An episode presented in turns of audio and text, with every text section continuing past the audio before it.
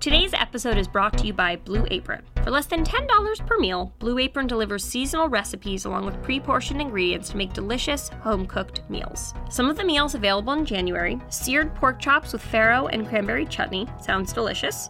Spaghetti squash and marinara with mushrooms and garlic knots, also into it. Spicy shrimp and Korean rice cakes with cabbage and furikake. I'm not a huge seafood person, but I'll try. Check out this week's menu and get your first three meals free with free shipping by going to blueapron.com slash women. You will love how good it feels and tastes to create incredible home-cooked meals with Blue Apron, so don't wait. That's blueapron.com slash women. Blue Apron, a better way to cook.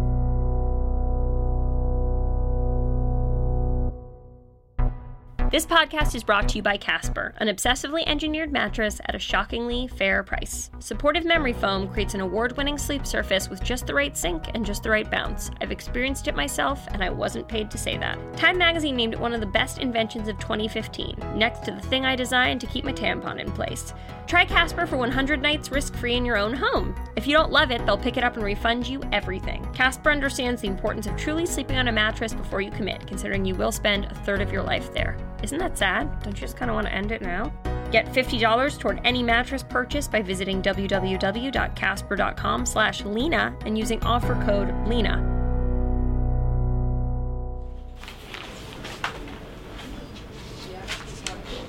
My name is Lena Dunham, and we're at the Lenox Hill Emergency Room, where, until this podcast airs, I go by the name.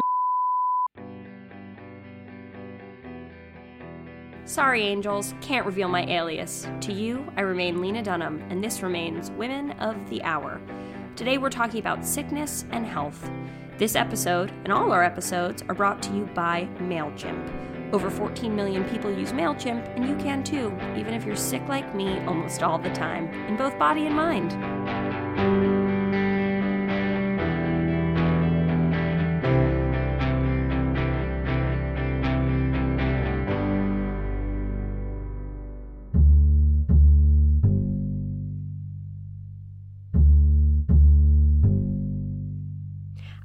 Public about my affair with endometriosis, a disease of the reproductive system that affects approximately one out of every 10 women. While the symptoms and I have been fuck buddies for years, it was in 2016 that we really became monogamous. Over that period, I had three surgeries, 10 ER visits, and a slew of desperate calls to the patient doctors I am lucky enough to be able to afford. During one flare up, after a full and busy workday, I reported to the ER and forced Women of the Hour producer Liz Watson to accompany me and record a process I have undergone countless times when my pain starts to surprise and even scare me. How's it going? Hello. Okay. How How are are you? you? Uh, better than you, I guess. I guess you are a I'm little sorry better. about that. Don't you worry. You know, I'm used to it. I have some I have some uppity ovaries. They, Make they yourself give me all comfortable. kinds of trouble. Yeah, I'm just gonna check your vital signs so that we have baseline.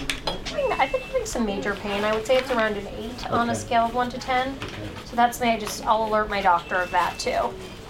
Before we go any further, I'll explain three basic challenges of endometriosis. One, it cannot be diagnosed without laparoscopic surgery. Two, it can be controlled but cannot be cured. Three, the symptoms can be maddeningly similar to a range of other illnesses, including colitis, irritable bowel syndrome, appendicitis, kidney infection, autoimmune disease, and, to less aware doctors, being a fucking crazy ass bitch with a raging period. The medical establishment does little in the way of research, and doctors who know the disease intimately are few and far between. As I once heard Barbra Streisand say so eloquently, and let's put this in the Bible healthcare is sexist. The stigma around the reproductive system is part of why I'm so obsessively polite to nurses, doctors, and wheelchair pushers. Maybe, with the correctly sunny disposition, I can show them beyond a shadow of a doubt that I'm not here on a mission for drugs and sympathy. I just want to get back to work. Thank you. Do you work the night shift? And for the past six years, yes. Wow. Hero. Well, my wife prefers it that way. She says it's the only way she has a social life. That's crazy. Hear that? I care a lot about his life. With showy, sugary gusto, I care. Because even when you know, as I do from multiple surgeries and biopsies, that your disease is real, it's a challenge to explain and defend it to doubters both within the medical profession and outside it. Even the most well meaning friends ask when you'll be all better, and you want so badly to offer a clear answer. Your life narrows and your symptoms, or lack thereof, become an obsession as you track your pelvis for signs of alien life. Every day, I'm in a new dialogue with myself about how to forget the pain I've struggled with in the past and focus on making new, healthy memories with my body.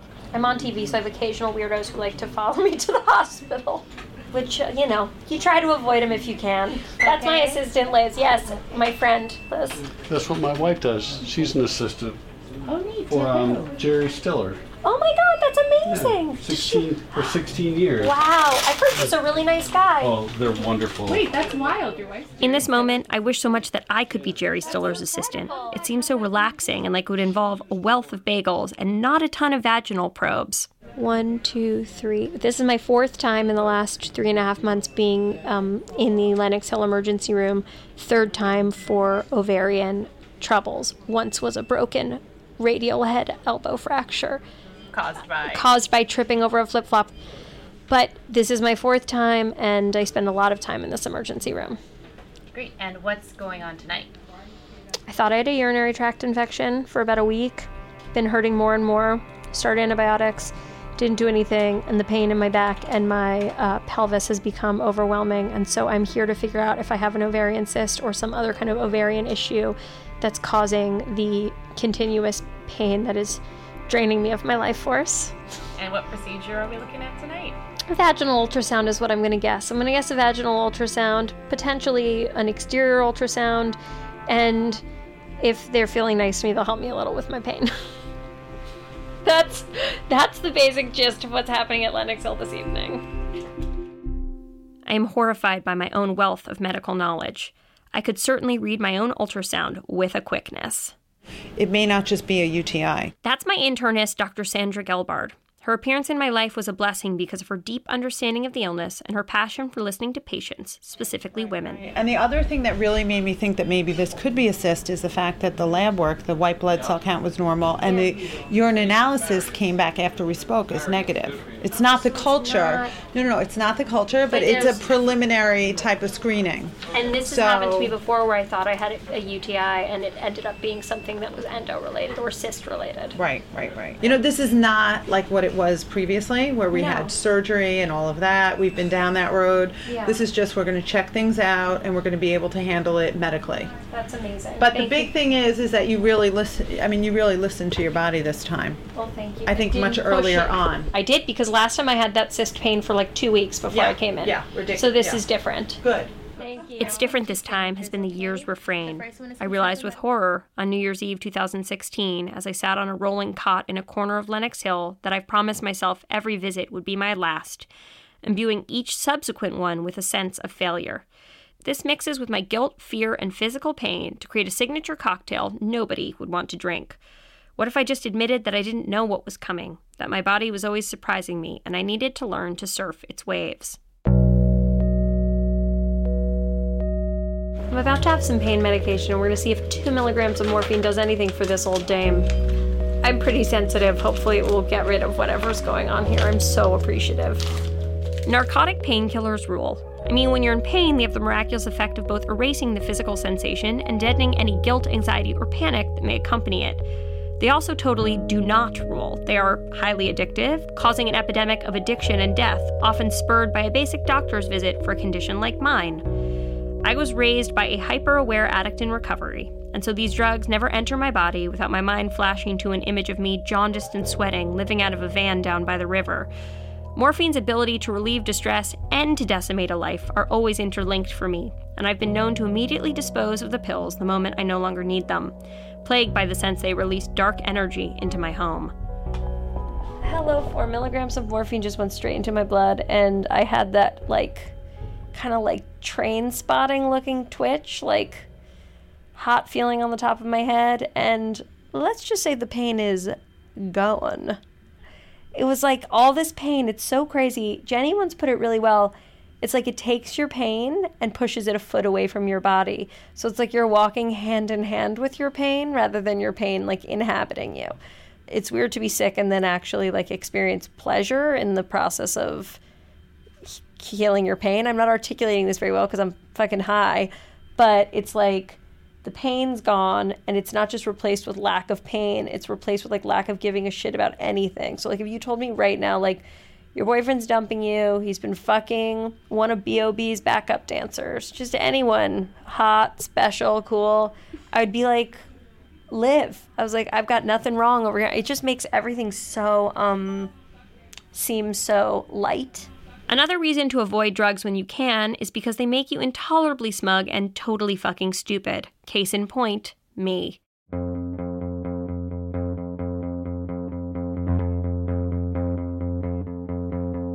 After a week spent in the hospital, I had the uncomfortable experience of withdrawing from medication. I shook, I sweat, I cried. I felt like I'd done something terribly wrong just by wanting to feel better. I emptied my bladder and I'm lying on what looks like one of those sex wedges that they advertise at the back of New York Magazine, but is act- and I'm going to have a probe inserted in my vagina. They put something on it that's not a con. You guys claim it's not a condom, but it sure looks like a condom. Probe's going in. So you're more on the right side, right? Your pain? My pain's more on the right side for sure. Is the probe in? The probe is like at the. Oh, it's going in. Now it's in. How long ago was the surgery? The last surgery I had was seven weeks ago yesterday. And it was on my right ovary, and I also had a DNC. What does DNC stand for, Sandra?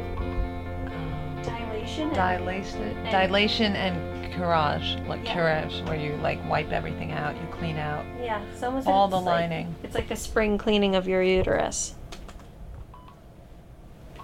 Nina, you're being really brave. Thank you so much, Liz. You're so sweet. Liz is paid to say that, but it still made me cry. I think you have a lot of healing tissue. I think you're inflamed. I think your hormones have been so out of whack and your body's just readjusting now and we have to ride through it. I can ride through it. That's what women have been trained to do. There's a certain amount of pain we expect from the first time we have sex until the moment we push a child out of our bodies, and so we march on, ready to bear it. I did mushrooms in college, and my big transcendent experience was seeing and feeling myself as part of an endless lineage of women, a chain stretching above me and extending far below. I saw myself as a tiny chip of crystal, laid in a sacred line, and I was the same as every other woman who had fought her way forward from infancy. It's hard to replicate shit you feel on psychedelics, but my illness is as close as I've come to knowing that feeling again. Every one of us pushing through and asking only, what is next?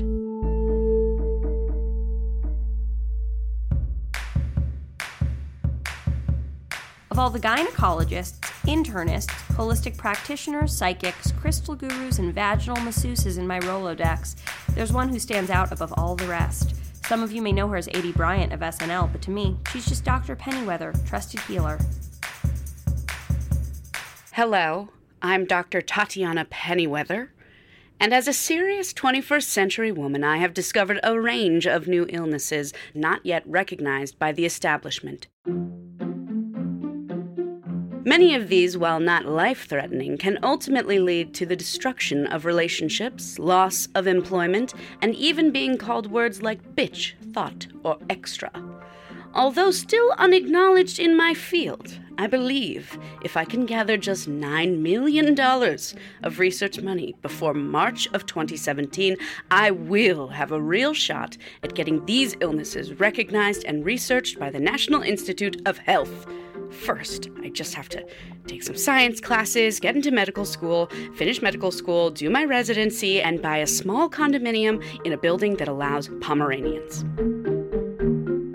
Illness number one just got done itis. You know the vibe. You're late for brunch with your friends, your bangs are askew, you're wearing a parka and short shorts, even though the weather is a middling 62 degrees. When your friends ask what you want to eat, you just giggle and you're like, I don't even know. I don't even know. And then you insert a weird, obvious yawn until finally one of them is forced to ask you what you did last night. And you say, Y'all, Ralph effed me so good, okay? Seriously, it was the craziest thing that's ever happened. Now, instead of focusing on French toast and current events, your friends have to listen to the full story of Ralph taking you to Sushi Samba, buying you a turquoise ring on English Street, and then pulling off the hat trick. For those who are not doctors, that's three holes in one night. Why do you assume that just because your friends are girls, they want to giggle about Ralph? Maybe they wanted to discuss their latest portfolio investments or reminisce about Wet Seal. You don't know. And you know why you don't know? Because you didn't ask, you ding dong. Unfortunately, the only cure for this is for them to mute you on all media for at least six weeks until your relationship with Ralph explodes into a party of lies and indiscretions involving a Starbucks barista. Illness number two faux feelings fever. We all know her. She's nice, she's conscientious, she'd pick you up after surgery, but every time a tragedy happens in a city she's never even been to, she cries. Did you hear about those construction workers in Kansas? It's so awful. They were just trying to do their jobs. Uh, yeah. And I'm trying to eat my cheese sandwich, and now you're crying and making me feel super guilty that I'm not crying about something involving exactly zero people I know. Have you seen the news lately? It's awful. If we actually took it all in, we'd be crying all the time and then we'd just drop dead. So I'm going to need you to buck up, or I will have to enact the cure, which is forcibly giving you a bowl cut Bettie Page bangs so that you really have something to cry about. Illness number three a keeping it real algia. We're sitting across from each other at a boutique coffee joint, catching up over matcha lattes. I'm telling you about a French exchange student who said anal counted as course credit at the Sorbonne. And you're nodding and listening when you stop, really slowly lean in and ask, can I keep it real for a second? What follows is inevitably wildly offensive, but disguised as concern, and it needles its way into my brain for about three weeks and makes me hate you till one of us has died. Since when did keeping it real become a badge of honor? In Jane Austen times, even enemies said, Adieu, Madam Honeypot. I trust that you're faring well. Why don't you just do that? Why do you need to be the person who explains my massive issues to me? Is someone secretly offering you prize money? Cure. Stop keeping up with the Kardashians and start keeping up with some manners. Illness number four flagrant disrespectomania. This may be the most dangerous of all the diseases, and it's probably leading to a bunch of murders and stuff. Tell me if this sounds familiar. You text your friend you're meant to meet at the Gap. You've discussed linking up around 12:30 to pick up some crisp denim and sweet teas. She doesn't answer. So you pop in the shower, then decide to scroll through the gram, and what do you find? At Tony B. Morrison 3232 has liked, oh, 11 photos. Your friend Tanya meeting a mini Shetland pony? Liked. A random donut covered in Captain Crunch from Portland? Liked. Molly Sims' third baby shower? Liked and commented, Congrats, I've loved you since your work on the NBC drama Las Vegas. Why was it cancelled? Teary face. But no response to that text? None at all? Finally, she texts you back, I'm so sick, frowny face. You're like, okay, maybe she's sick. She tells you to get your butt to the Gap. She doesn't want you to miss the sale on her account. Cut to you're at the Gap, waiting for a fitting room with your haul over your arm, and you open Instagram. At Tony B. Morrison 3232 has posted La La Land is the best movie ever. So glad I decided to watch on the big screen. Beneath a pic of her kissing a stand-up cardboard Ryan Gosling. The Cure. Straight up Kill Bill style katana ass murder.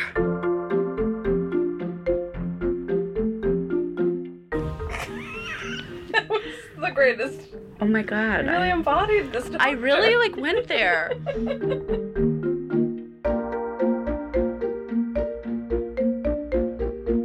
Maybe laughter really is the best medicine. Just kidding. It's antibiotics plus probiotics. Patch Adams lied, you fucking idiots. That was Aidy Bryant reading to you about a bunch of fake diseases invented, or maybe in fact discovered, by me.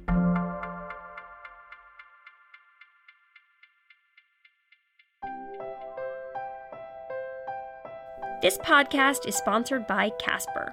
Casper is the dopest mattress that all the hippest kids are using. It's an obsessively engineered mattress at a shockingly fair price. It's got supportive memory foam, creating an award winning sleep surface with just the right sink and just the right bounce. I actually bought one before I was even given any Casper money for my podcast, and I gotta tell you, I haven't regretted it, and I almost never leave bed. Is that depression? Who can say? Try Casper for 100 nights risk free in your own home. If you don't love it, they'll pick it up and refund you everything. Everything. Casper understands the importance of truly sleeping on a mattress before you commit, since you're going to spend about a third of your life there. Really think about that and just really let that sink in how much of your life you spend sleeping.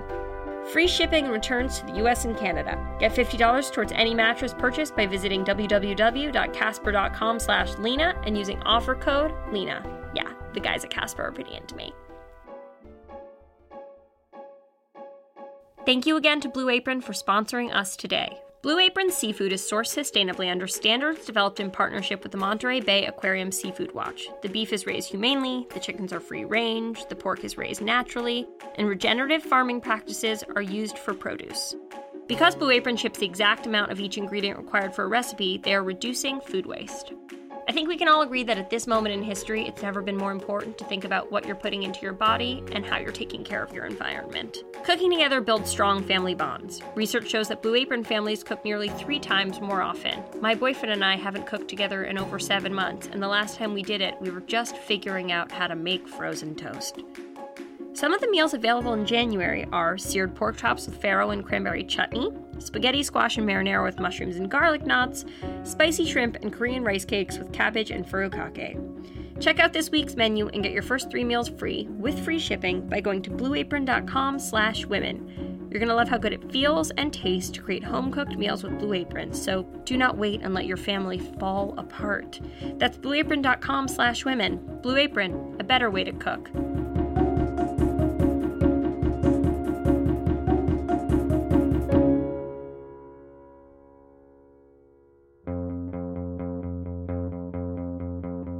What brings more joy in life than finding a friend in an unexpected place?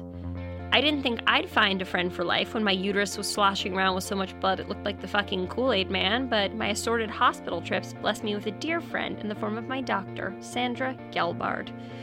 Maybe that's why I have a soft spot for this next story of a very unlikely friendship forged through a real mother of a disease. It's the tale of how Alex Davison, who at the time was a teen battling cancer with style and bravery, met Joss Whedon, the man behind Buffy the Vampire Slayer, The Avengers, and a whole lot of other fan fiction faves. I'm Alex Davison, and I am a former Make a Wish kid. When I was 17, I was diagnosed with Hodgkin's lymphoma, which is a type of blood cancer. And I was in the hospital when I was diagnosed. I'd been like serious, pretty seriously ill. So by the time I was diagnosed, we kind of we knew that something was killing me. We just didn't know what. And I just remember sitting sitting in my hospital bed and uh, having a little cry because I'd just been diagnosed with cancer. And the social worker comes up to me and she's patting my shoulder and she goes, Well, on the bright side, you're 17, so you qualify for a make a wish. I decided I wanted to meet Joss Whedon. Um, I'd been a fan of Buffy pretty much since I was like prepubescent. I basically grew up on Buffy the Vampire Slayer. And I actually asked for, I remember specifically, lunch with Joss Whedon because I wanted it to be a very contained hour. I figured that there was less time for it to get like weird. I finished treatment for cancer and then was re-diagnosed again. My cancer came back, and then I think the following year after that, the wish finally happened in like 2011 of uh, of March. It was the day after I turned 19, and so five years later, we're doing this to talk about our friendship. What's up, Joss? So this is where I get to be in the story. Finally. Oh, here I go making it all about me and my petty problems. This was my first time ever being a wish first and only. Absolute reaction when I heard that somebody wanted to come have lunch with me for Make a Wish was like, sweetie, aim higher. there's famous people, there's islands, there's way better things. And then you came out to Albuquerque. We had lunch in my um, in my office. I, what I remember best about that was just, uh, you know, we'd known each other for about ten minutes, And then I was like, well, here, we've got our food and, and, and come over. I'll clear off my, the other side of my desk here. It'll be like, well, we'll have a, a, a little date. And you just went, yeah, well, that's really creepy. and I was like, no, no, no. I mean, like a lunch date, like a business thing. Like we're doing lunch. But I just loved the fact that you just slammed me like right away. I came in with a list of questions and I was ready to just kind of treat it like an interview and I was surprised how how quickly it turned into a hangout. I don't even remember you asking questions. I'm sure you did. But I just remember us talking and me going, "Oh yeah, this is this is one of my tribe. This is one of my people. this is someone I can talk to." Aww. And as long as I don't uh, put her on a bicycle, she'll be fine. Oh, yeah. You had an electric bicycle and you let me ride it and I crashed it. Which of course I was just like, "Oh god, I broke the invalid." You came over to me and I'd I was fine, but I'd scraped up my palms a little bit catching my fall and I just remember you came over to me with this this look of horror on your face and you said, "Oh god, I made you bleed." It's generally that's considered a bad thing when you're visited by a sick person is making them bleed. Try not to make them cry or bleed or vomit. And I think I might have gotten a hat trick there. I think I might have done all three. I mean, it was my favorite part of the visit. Well, there you go. There you go. That doesn't speak very well for my conversational skills, unfortunately. I mean, to, to be fair, I, I was actively going through chemotherapy at the time. I probably wasn't the most lucid for a lot of those conversations. It was it was weird for me just because I um in my adult life I've known three teenagers who had cancer, uh, none of whom survived. And I'm very, I'm not super great at dealing. Um, you have to, so you learn to. But I was sort of like, I don't know what it's going to be like to actually sit down with this person and how it's going to make me feel. But um, it was really, yeah, it was just so easy. Yeah, you invited me back. Marvel actually uh, uh, footed the bill uh, for your second trip back. Cancer brings out the best in people. There should be more cancer. I'm missing the point, aren't I? cancer for everyone. At the end of the Make a Wish visit, you'd kind of offhandedly been like, "Yeah, you should come back," and I thought that it was. I, I honestly thought it was just lip service. So I was like, "Yeah, okay, Joss, it was nice to meet you. I'll see you never." And then you actually followed through, and I thought, "Oh wow, this guy feels really sorry for me." um, you know, it, it became clear that you were actually well enough, at least for a while, to uh, to do it. It seemed like the natural thing. Uh, you know, I wasn't sure that was going to happen, but I was sure that like having you around was not going to be a problem. Yeah, and by the time I think by the time we saw each other again, I I think I had just finished up treatment for good. So after that, I was on my health was on an upswing from then on. I feel like you had more hair. Slightly more hair. I was a little bit bald when we first met. Yes, you had a baldishness to you. Ironically, so do I. But uh, mine hasn't gone away. and then you came out a third time. Yeah, I was out at the Avengers three times. It was awesome.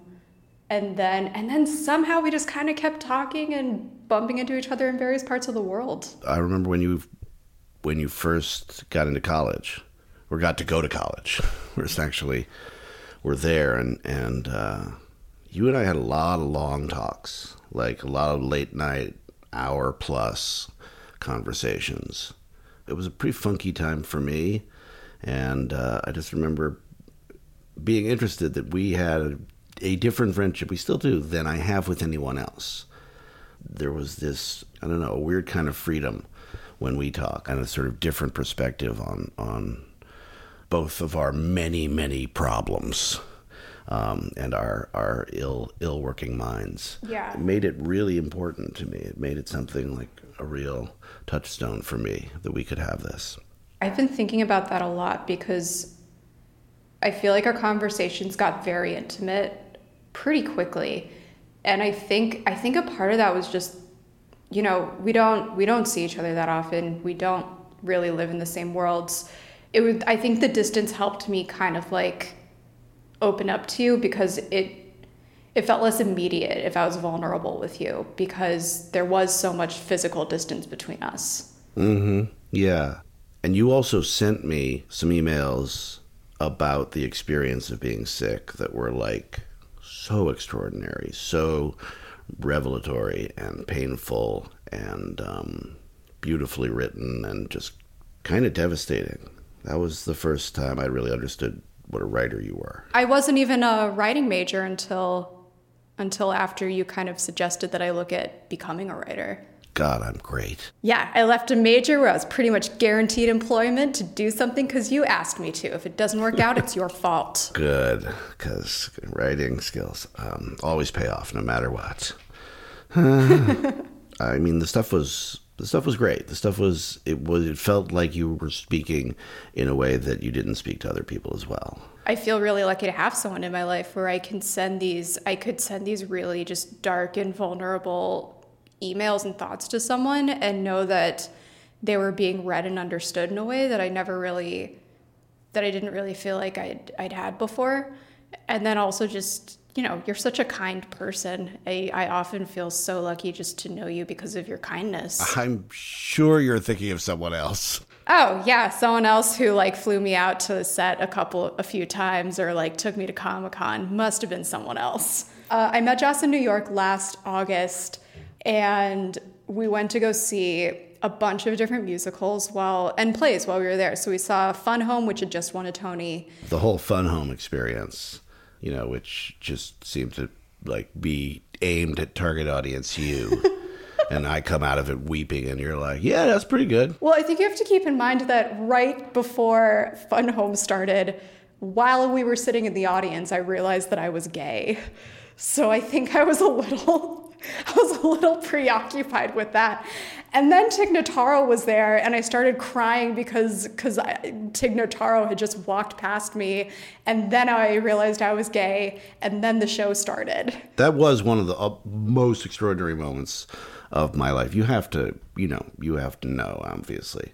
That you just turned to me and went, "Oh my God, I'm gay," and I was like, "Don't cry, don't cry, stay cool." Who gets that moment? Who gets to be that privileged? I was just I was like, oh wow. I was so glad that I was with you because you're such a you were such a calming person to be like, this is fine. This is not a big deal. You can. It's okay. This is a beautiful moment. And then and I you know immediately started trying to reconcile it with like, oh, but I've had boyfriends before, but I guess I've never like. I guess I never really like had sex with them. So I don't know. And then you looked at me and you goes, well, I can think of a few reasons for that. One might be because you're gay. Uh, another might be your homosexuality. Uh, third be could be because of your lesbianism. Any one of those is a perfectly valid theory. Yeah, you you were never just some kid. I think you skipped that phase somehow. Well, no one told me. Yeah, well, no, we didn't want you to get a big head full of cancer. big gay cancer head. What? Obviously, that's what we all call you. Oh, that's cool because I just call you kind of like old, quiet, bald man. I'm not quiet. Uh, Alex is one of my best friends that I never see. Probably my best friend that I never see. I feel the same. He's one of the most important people in my life these days, and he has been for a while. Likewise. How about that? Aw. That was Alex Davison and Joss Whedon. Can I crash this party, guys? It's both cozy and inspiring.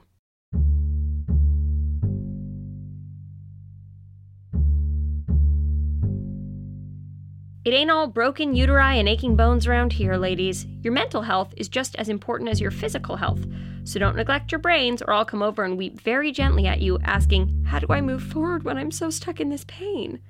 In service of our psyches, we welcome back podcast queen Tracy Clayton to Women of the Hour with some very necessary mental health advice.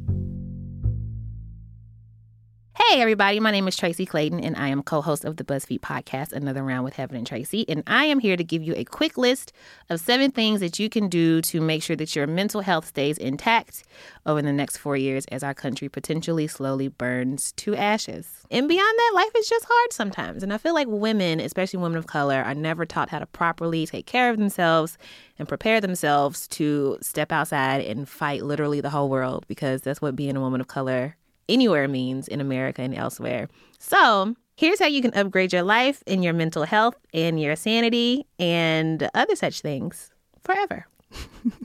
Please note I'm not a professional anything. These are just tips that I wrote down when I was drunk and woke up and they still sounded good. Number one, find a therapist. If you have the means, if you have the insurance, if you have the support. And support is a really big part of finding a therapist because I feel like there are a lot of moments when, um, especially for people of color and especially for Black people, a lot of times we feel a certain type of shame in needing help with an illness that nobody else can physically see. If nobody can see your arm in a cast, then they don't really believe that you're hurt, you know? But that is not how mental health works. It makes as much sense to be unhappy and not see a therapist as it does to have the flu and not go to a doctor. It's not easy, but it's definitely worth it. Some places that you can start to find a therapist are Psychology Today. And you can try psychology institutes in your very own towns. So that's step one. If you can, if you have the means and the access, do that. And remember that asking for help is not a sign of weakness, it's actually a sign of strength. Number two is something that I have not done enough of yet, but I'm going to, and that is read and educate yourself. When you just don't know stuff, sometimes your brain can like fill in the gaps. And if you have a brain like mine, it just like fills it in with the worst stuff. Make sure that the conclusions that you draw and the things that you hear are informed and educated. And to do that, you gotta read, you gotta read, you gotta read. A place that you can start educating yourself is this really, really great list that Melissa Harris Perry put together for Elle.com. And it is called 24 Books, Essays, and Other Texts to Read because you're still having trouble processing the election, which is a perfect, perfect place to start. I'm going to start there. You should start there too.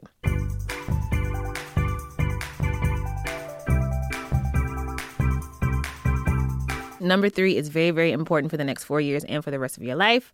And that is get a good self care plan. Because, especially for women and especially for women of color, we're all used to taking care of other people and we feel like it's the thing that we're supposed to do, it's the reason that we're here. But who takes care of us? We have to take care of us. And you know what? You deserve softness. You deserve a break. You deserve a treat. You deserve rewards. And you deserve to just not engage. I really like soft socks, so I make frequent trips to places like Old Navy. I put $5 on the counter and I say, give me the softest pair of socks that you have. Another really great thing that you can do is to schedule your self care, like on Thursday, December 20, whatever. I'm going to take my old Navy socks and light my favorite candle and watch my favorite trashy reality TV show. Because when you do it like that, first of all, you hold yourself to doing the self care thing to make yourself feel better. And it also gives you something to look forward to. So you wake up on Monday and like, uh, I just can't do it. But then you're like, but wait though, on Friday, those socks are about to be popping. So self care is very, very important. Be nice to yourself, be kind to yourself, because much of this world is not going to do the same for you. Speaking of self care, number four is unplug. I personally work in media and I work in a newsroom, which means that I'm surrounded by all of the worst news stories every single day. And I also follow people on Twitter who are very smart and they're very into current events and politics. But I can go days of feeling down and not realizing why I'm so tired and unhappy. And it's because I'm I'm seeing terrible shit float down my timeline all the time. I'm getting yelled at by Trump trolls who are pretending to be black people very, very poorly, like not doing a good job. When that happens, I really have to remind myself that it is okay to turn off Twitter, go take a walk. So please, routinely unplug is okay. You have permission. Number five, don't forget to plug back in. like, definitely take a break. Definitely uh, chill out for a while. But if you're a person who often finds themselves participating in very important conversations online. Like, your voices are the ones that we need to hear the most, especially right now, because there's a good chance that we could be silenced in the coming four years. So, definitely take a break, but we need you out here more than ever. Please come back, rest up, eat an apple. Apples are good for you. Get nice and strong and come back. Number six, this is going to loop back in with our first tip, which was find a therapist. This tip is take your medicine. If you take some sort of mood stabilizer for something like oppression, oppression. Yo, I wish there was a pill. My oppression is acting up again. Okay. If you're taking a medicine for any sort of physical ailment that you can or cannot see, it's really, really important that you take your medicine and that you take it regularly. And that if you stop taking it, you do it with a doctor's care. And listen, as somebody who was taking a medicine for her anxiety, I know that thing that happens when you've been taking it regularly and you feel great and you feel quote unquote normal and you're like, I don't need these meds anymore. And then in a week, you're like, on the couch surrounded by like dirty cereal bowls and you're like how did it get this bad?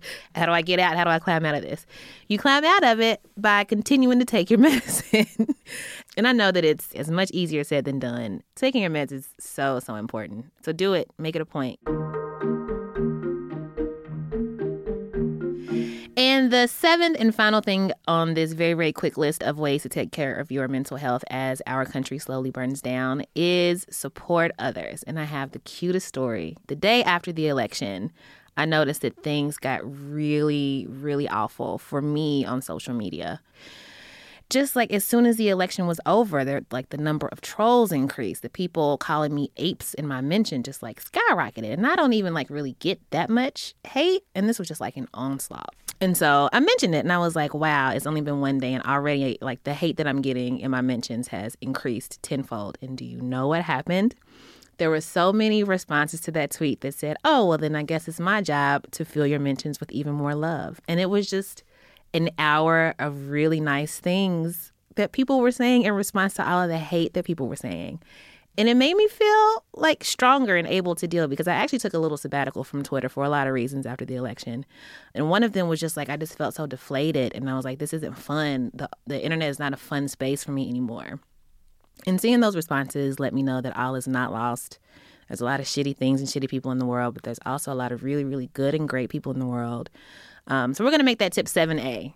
Make a point to stop and smell the roses because they're still there, even though the world's a trash fire. There's roses around the dumpster. Don't forget those. But anyway, back to supporting other people. Do it. It's important. And especially if you find yourself a woman of privilege of any sort, whether it's racial, economic, sexual, whatever, make sure that you support the people who are going to suffer the most in this new administration. Support them with money, money is good. Like love is great. Love is awesome. I love love.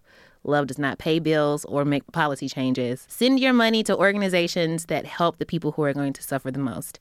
It makes them feel better, it makes you feel better, and it'll help make this world the best kind of place that it can possibly be in the next four years.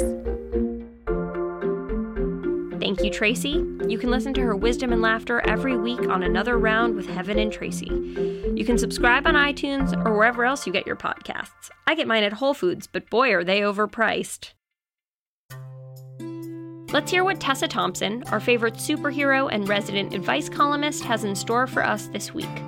Here's our listener question My anxiety and depression is frequently getting in the way of my interpersonal relationships. I'm working on it, and it's getting better, but I still struggle with how to explain why I'm always messing up to other people. With close friends, it's easier, but with people I don't know that well or have to work with, how do I disclose about my mental health struggles? How do I apologize and explain without making excuses? I guess it's a really tricky question because, in some ways, I think whenever you're dealing with something, it's really important to be able to have kind of transparency about it and I don't know what your methods are of dealing with your own mental health issues, but I felt like I, you know, when I go through periods of have, for example, in my job, there's lots of situations where I'm thrown into being with a lot of new people that I don't know, and I realize like, oh, I have social anxiety. Like, how do I deal with that? And it can be a really, you know, tricky thing and at a certain point, I was like, oh, I have to deal with that because it's something that I'm going to be confronted with. And so I used to be a kind of person, especially growing up in LA, that would be dismissive of people and like that got too self-helpy about doing things like meditation or like how important exercise is or things like that. And um, the truth is those things are really really great. They're really really great for mental health. Whether or not you think you struggle with mental health or not i'm pretty sure we all have issues with anxiety and depression and things like exercise and meditation really do help and then it's great that you are able to talk to your to your friends. And i would say continue to talk to your friends. And don't feel like you're making excuses for yourself when you're just acknowledging where you're at. There's nothing wrong with that. But but maybe you know if you don't feel safe sharing with other people in your world then maybe don't. I think wait on that and just continue to be forgiving with yourself. Tessa Thompson, thank you for the advice, but also just for your face.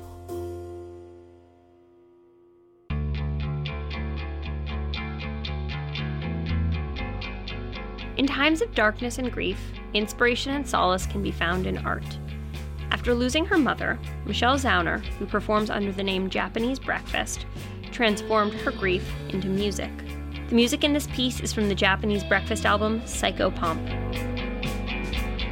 Last year, I wrote an album called Psychopomp that was inspired largely by my mom's death and illness.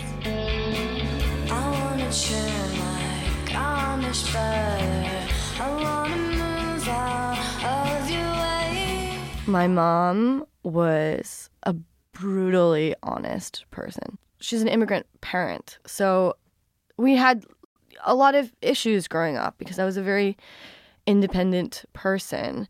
And in my early 20s, she was just like, you know, I just, I never met anyone like you. And I thought it was so crazy to like have your mom say something like that. My mom knew a lot more about me than I gave her credit for, and ultimately understood me more than anyone. When I was at college, she bought me a pair of cowboy boots because there was like a time in college that I, you know, rocked cowboy boots for a really long time. And she bought me a new pair of cowboy boots and she walked in our house for like three or four days because we had the same shoe size. She walked in those cowboy boots to break them in for me. That's like some real like mother love. I started this project, it was called Where is My Great Big Feeling? And on the first day that we started, I kind of had this feeling that there was something really wrong with my mom's health. She wouldn't talk to me about it. And actually, um, I kept kind of pushing her. And after writing the first two songs, she finally admitted that she was sick, that she had cancer. My mom is like an incredibly proud woman and was just like, listen, we're gonna do two rounds of chemotherapy. If it doesn't do anything, we're gonna stop. I left my partner, I left my band, I moved out of my house, and I moved back to Eugene, Oregon to help her through her treatment. And then it was like a nightmare. I basically arrived the day that she had started her chemo. And they were to go really, really hard. And they hit her really, really hard with it. Five days into her first chemotherapy, she was throwing up. She was completely depleted of everything. And like, she just went mentally like off. And that really, really scared her. The more medication she was on, the more that she would like fall back into her first language. And I'm half Korean and I think that was another really complicated part was like I didn't know how to comfort someone from another country through illness. It's a really weird thing. You know, you make like chicken soup or whatever, like really neutral, like American foods. And it's like my mom was Korean. She doesn't, she didn't eat American food. She ate Korean food. And it's like I grew up with a lot of Korean food, but I don't know like the Korean food, like the, the like illness foods, you know, I know like the foods that you eat like on a daily basis. So I didn't know how to prepare those things. And I think that there was like a lot of guilt about that and there was also a lot of fear that I was going to lose access to that part of my heritage. After the second chemo, she decided to stop. We were going to go to Korea. It was kind of like a goodbye homeland trip sort of. We got there, she got really sick and she was in the hospital for two weeks and at one point she was on a ventilator and it was looking like it, she was not going to come out of it. One thing that was really hard for my mom was that she wasn't going to be able to see me like have kids or get married. And i had been with my partner for a year and a half and i called him from korea and i was like i think we should get married. And he was just like okay let's do it and so I went back into the hospital room and I was like, Mom, I'm getting married. You have to like get yourself out of this situation. You have to like come back to life. We have to go back to Oregon and plan a wedding. All of a sudden, it was like there was this like lightness for a little bit. For the next like two weeks, I like tried on a wedding dress in the uh, hospital room, and she kind of slowly like got herself out of the hospital. We flew back to Oregon. Two weeks later, we had a wedding two weeks afterwards, she passed away.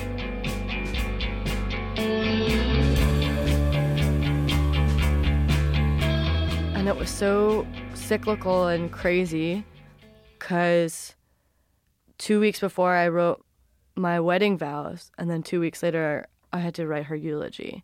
I had a new wedding ring put on my finger, and then two weeks later, my dad put on my mom's wedding ring on my other hand. I stuck around in Oregon for about four or five months to just kind of help put the house together to make sure that my dad was okay. I'd always played music. I started putting together a record.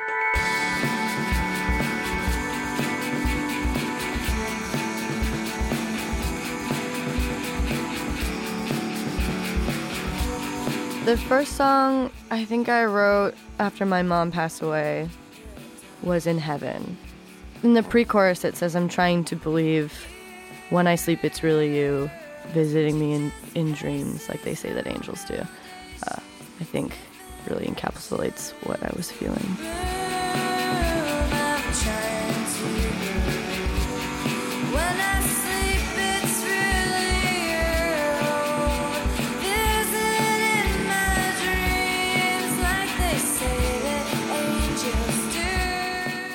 I'm an atheist, and I think a lot of people in my friend circle they worship science and progress and technology, and those things can feel really cold when you're trying to explain something that's very heartbreaking and mysterious. It was really frustrating because in some ways I couldn't communicate with my immediate friend group because they just didn't know what to say.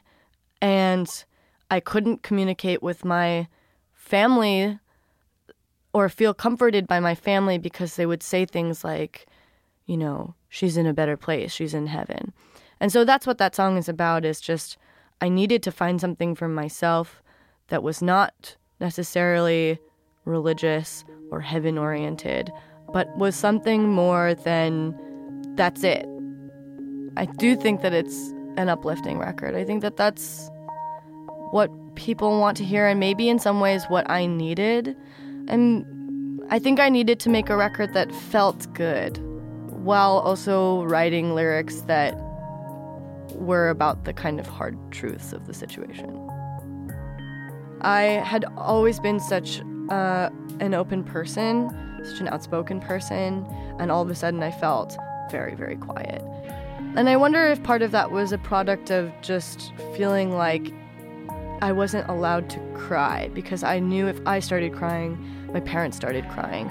So I learned how to swallow so many of my emotions during her illness that when she passed away, it, I couldn't feel like I could let that out and it was really, really confusing to me because I didn't know how to communicate with people. I didn't know what I wanted from people. And so I think that I put together my album Psychopomp because it was kind of like I was saying all the things I wanted to be said to me and things I didn't know how to say through music in a lot of ways. My mom was like an enormous personality. Um, she was like an incredibly infectious person. I don't know, it's so cliche, but she really lit up a room in a lot of ways. She made everyone feel really special, and she was really brutally honest with someone to a fault. Um, but that was part of her charm, I think. You know, she had no problem telling you that you, like, I don't know, should, like, not fill in your eyebrows so intensely, or, like, you know, you like should really lint roll that shirt that you're wearing or whatever. But it was like she wanted everyone to be the best version of themselves, and it was always like out of love. And I think that that's really hard for people to understand sometimes. But the people who got it, like, really understood how um, important it is to have someone like that in your life.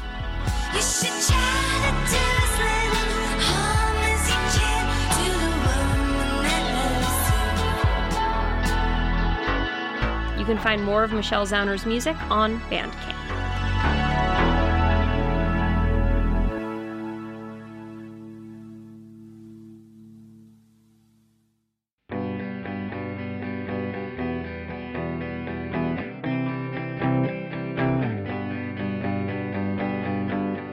This podcast was produced by Pineapple Street Media and Lenny Letter, two media companies making sweet, sweet love.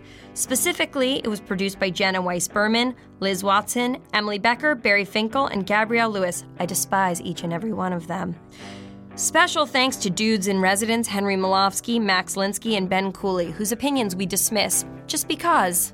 Special thanks to Lenny editor in chief Jessica Gross, who's so fly. Our music is by Andrew Dost, who we objectify because we can do that now because there's been so many generations of men objectifying women, and we're going to objectify him.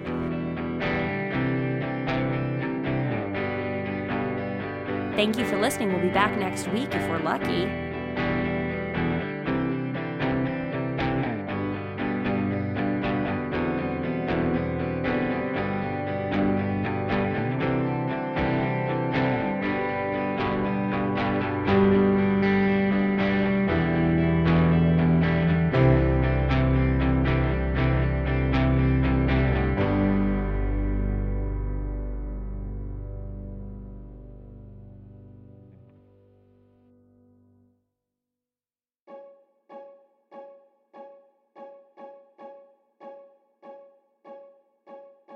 Thank you again to Blue Apron for sponsoring us today. For less than $10 per meal, Blue Apron delivers seasonal recipes along with pre portioned ingredients to make delicious home cooked meals. If you're anything like me, you need some fucking help.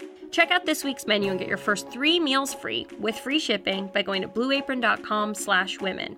I think you're going to love how good it feels and tastes to create incredible home cooked meals with Blue Apron. So don't wait. And don't let it just sit in your fridge like an asshole. Order it and use it. That's blueapron.com slash women. Blue Apron, a better way to cook.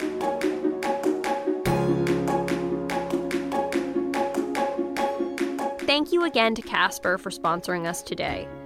The Casper is an obsessively engineered mattress at a shockingly fair price. Supportive Memory Foam creates an award winning sleep service with just the right sink and just the right bounce. I can attest to that, although admittedly, I don't do much bouncing. Try Casper for 100 nights risk-free in your own home. If you don't love it, they'll pick it up and refund you everything. Get $50 toward any mattress purchase by visiting www.casper.com/lena and using offer code LENA.